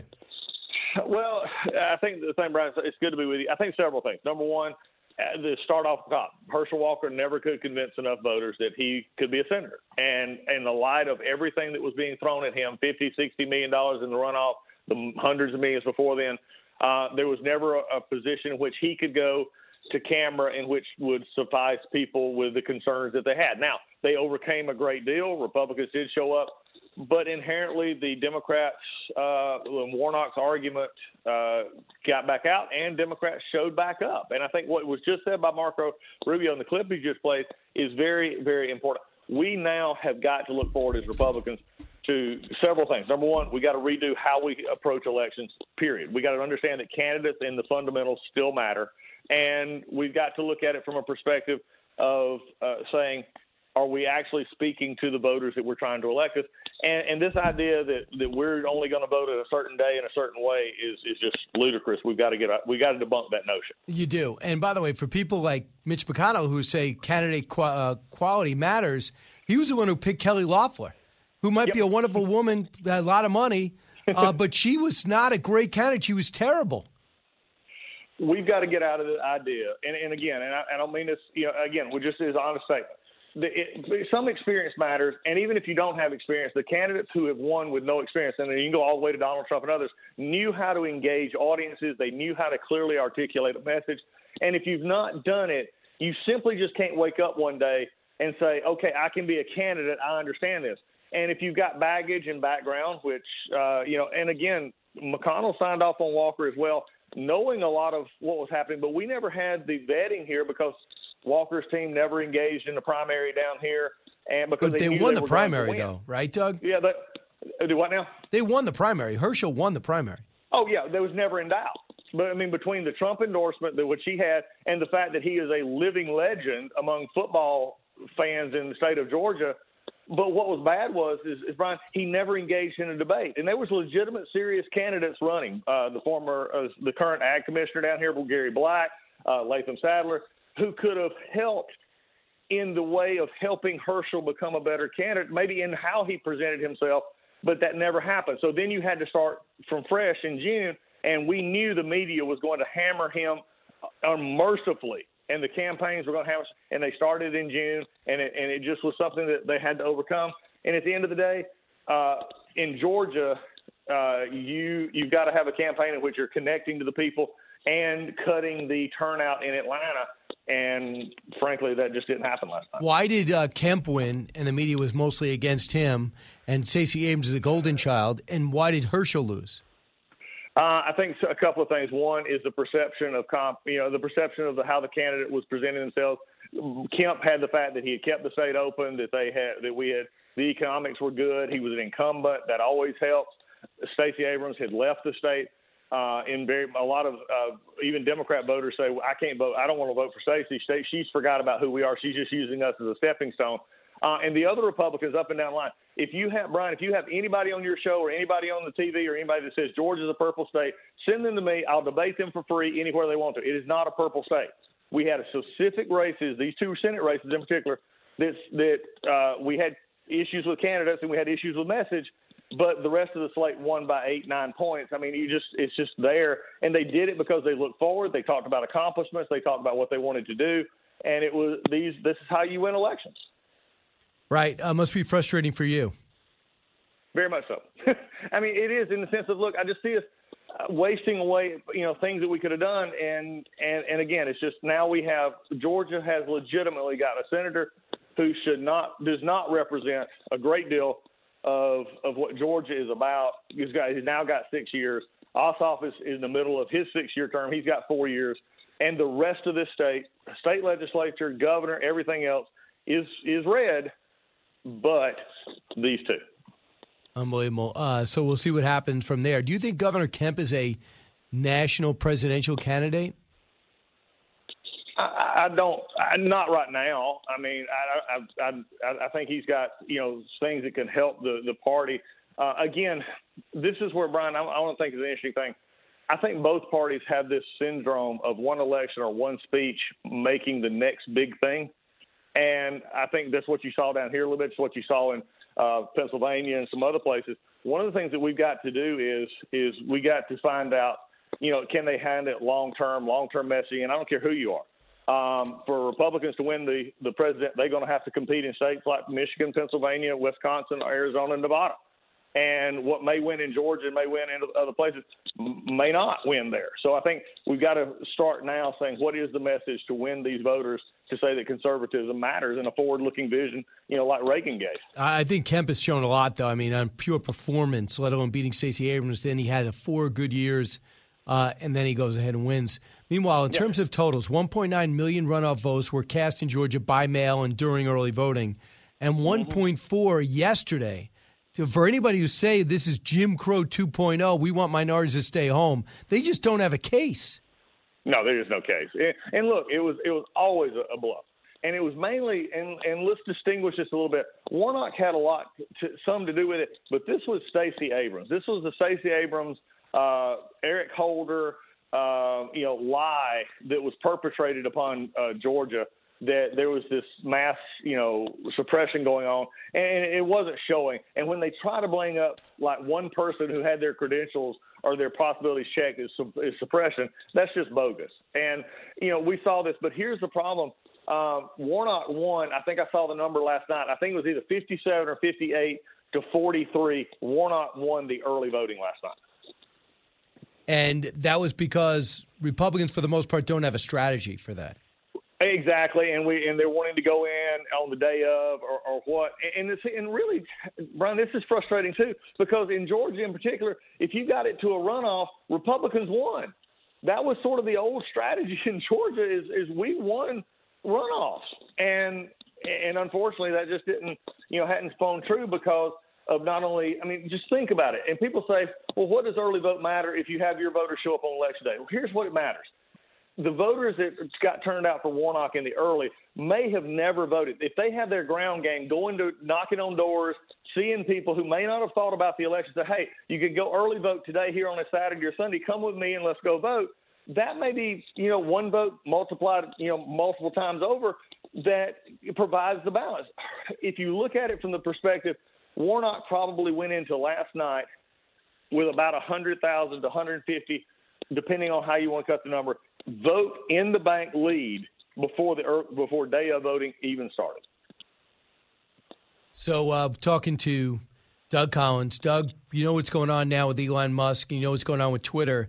James yep. Baker involved in deciding what uh, Matt Taibbi and Bari Weiss get to expose to the public. The same guy there was a part of the Russian hoax, the Durham probe, the Hillary Clinton email burying the dossier. He ends up at Twitter deciding what Matt Taibbi reports on, finally fired. Put that in perspective from a guy that was all over this. Oh, it's like this is like a, plague that has enveloped our country for the last few years. And the names Baker, McCabe, Strzok, Comey. I mean, they're all just coming back up in all these places. And and for Baker to have that position, for and frankly, I'm really concerned here that Elon Musk didn't understand that position to put it in, as you said, determining what they could actually put out. That's a problem.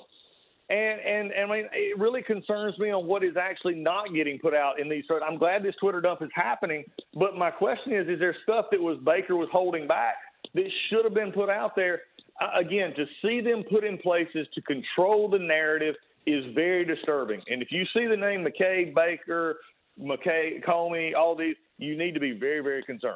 Right. Uh, too bad Elon Musk didn't realize that uh, overall. Here's what Tucker Carlson said, cut eight. On the question of the control that tech has over people's minds, not only will Republicans not get elected if that continues, we won't have a democracy. You can't have a democracy in a country in which information is centrally controlled because people don't have the information necessary to make informed decisions. So, no, this this is the actual threat to democracy when the FBI tells a tech company to hide information from voters three weeks before an election. That's not a democracy. It's less than a democracy, obviously. So that's what people are worried about. They're not trusting the system. No one's really complaining about this election. I know Kari Lake is going to fire, file a suit about what went wrong in Maricopa County in Arizona, and she was the favorite to Yeah. win that governorship. But besides that, I think people are trusting that. But the fact that the FBI is still all over this, raiding Mar-a-Lago, 12 whistleblowers stepping up, we got a lot of stuff to straighten out in the next two years. Oh, you do, and and and look, Maricopa Maricopa counties are just a special brand of stupid. Okay, that's all I can say about that. Um, you know, and it's just it's like one job, and you can't make computers work on the day that we're supposed to have the election. But back to something else that's concerning and frustrating for me now about this Senate race and the and the results out of it. The 51 votes for uh, Chuck Schumer in the United States Senate now means they now have sole power over subpoenas in the committees. My concern is you're going to see a tale of two cities. You're going to have the House over there doing stuff that we've known needs to be done for the last few years. And I think possibly what could happen if they don't like what they're hearing, you're going to have the dueling opposite in the Senate. And we saw this a little bit about seven, eight years ago, and they'll have the subpoena power. If we could have kept the power sharing agreement, then they couldn't have got the subpoena power. This 51st vote gives them subpoena power so that they can then turn around hmm. And you know if and I, I cringe to even think about this if they wanted to go back and and look at the at President Trump if they wanted to go back and look at January 6th they wanted to go back and look at you know Republican whatever they have the power to do that now and so a lot rode on this race and it's and it's frustrating that it went the it went the way it did Right. Uh, but how do we get your podcast, Doug? all you got to anywhere you get your podcast find a podcast go to the Doug Collins podcast and it'll come right up All right, Doug Collins, thanks so much. Appreciate it. thanks buddy take care All right, when we come back, we'll find out if there's more to know and take your phone calls. You listen to the Brian Kilmeade Show, wrapping up the hour. Honest commentary, unique opinions, no agenda. It's Brian Kilmeade.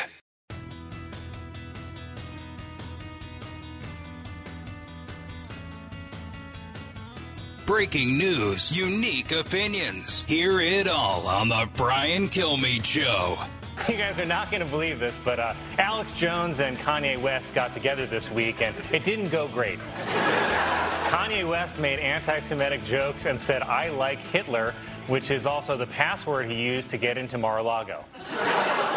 At this point, I don't think Kanye is off his meds so much as he's immune to them. We're basically dealing with the Omicron variant of Kanye. You know, like we thought he'd fade away, but now we realize we may have to live with the brain fog of long haul Kanye. What I don't understand about this Kanye stuff is if Jews do control the media, then how are we still seeing a new interview with Kanye every day? Also, if Jews control the media, explain the 80 foot Christmas tree outside of NBC. And there you go. That was uh, from SNL, talking about Kanye West and the meltdown that was last week, right? Correct. Yeah, the back half of that was pretty funny. Yeah, no, it was good. Uh, Kanye, it's just unbelievable how tragic it is. Let's find out if there's even more to know, believe it or not. More to know. It looks like we're not getting back to work yet. Office, office occupancy is still way down at the beginning of the end of the week, according to Axios. Tuesday and Wednesday, the most popular days to come to work. Uh, before the pandemic, most office workers came in every single day. Can you imagine that? With a slight drop off on Fridays. A lot of people, especially in the summer in New York City, don't come in on Fridays. That's bad news for people in commercial real estate, isn't it? That is true, but they do say they're sort of like reinventing that. And also, I think if you're a younger employee, if you do really want to like move up in your career, you need to come in more often. Good point. Next, half a dentist say patients are high on marijuana during checkups as personal and medical marijuana use increases all over the country. New poll, new poll finds of dentists that 52% suspect a significant number of their patients are high. If I could see that because it's somewhat of a painkiller and somewhat of a number. A lot of people are stressed about it. That's when they take pot, according to experts in this building. Yeah, it would just like calm them down a little bit. That's when they take it, yes. Right, uh, when they take it. Uh, meanwhile, I also think it's a problem because usually you drive to your dentist appointment, so you shouldn't be doing that. That is problematic. The dentists cut back on care when you're high, though, so they'll limit you and maybe charge you twice as much. You're not paying attention. Uh, next, best coffee of 2022. The top five brands: Stump Town Coffee, Portland Bound Coffee from uh, has gained national recognition for its selection of mouthwatering blends. Intelligentsia, Intelligentsia. If you're looking for an excellent quality coffee, you get straight to the point. Blue Bottle, and the fourth is Death Wish. Five is Equal Exchange. I don't know any of these. I was going to say, do you ev- can you even tell the difference in coffee if you have it? Oh, I can. Uh, if it's good Dunkin' Donuts coffee and you barely need anything in it, you need to taste the coffee in it, unless it's really bad, like gas station coffee.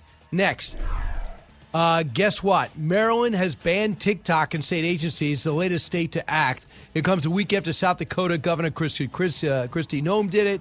Finally, it looks like Governor Hogan wants to use that as he gets ready to run for president, don't you think? I mean, it makes sense. He's but going a little bit more to the right, following Christine Noem. We'll see. Next, despite U.S. losses, Fox Sports expects World Cup to keep on surging in terms of viewers. They had 13 million viewers for the U.S. Netherlands World Cup game on Saturday, but will now have to finish its tournament coverage without arguably the biggest draw. The U.S. lost 3 1, as you know.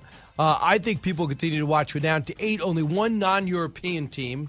Will you, will you watch? Um, if it's on, I really will. I don't know if I'll necessarily be like searching for it, but I did see what the final go with. What was it? Spain versus Morocco, and Morocco won. That was a big upset, right? Big upset. Next, Mindy Kaling. She was on it. She started her own series, all off The Office. She calls the show The Office so inappropriate now, and admits most characters would be canceled. But it doesn't explain why in repeats. In syndication, it is runaway so popular, right? Especially they say with teenagers. Because it's hilarious, and they did things before they were afraid of being canceled. And yes, people want to be have fun. They can have fun and not be insulting. It's called comedy. It shows you America hasn't changed. Just what's acceptable to Americans has changed. That is true. Uh, meanwhile, Nick Bollettieri, Hall of Fame tennis coach, has passed away at the age of 91.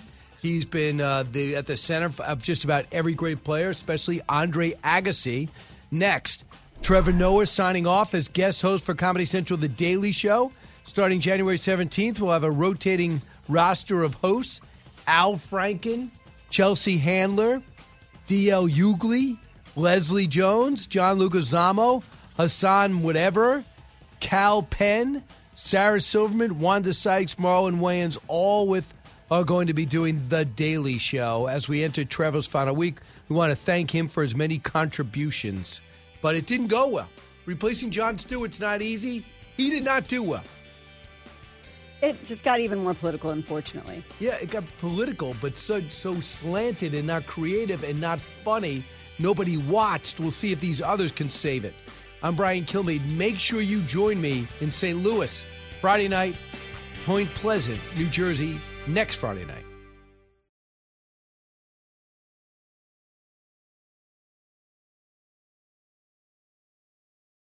Pull up a chair and join me, Rachel Campos Duffy. And me, former U.S. Congressman Sean Duffy, as we share our perspective on the discussions happening at kitchen tables across America. Download from the kitchen table, the Duffys at foxnewspodcasts.com or wherever you download podcasts.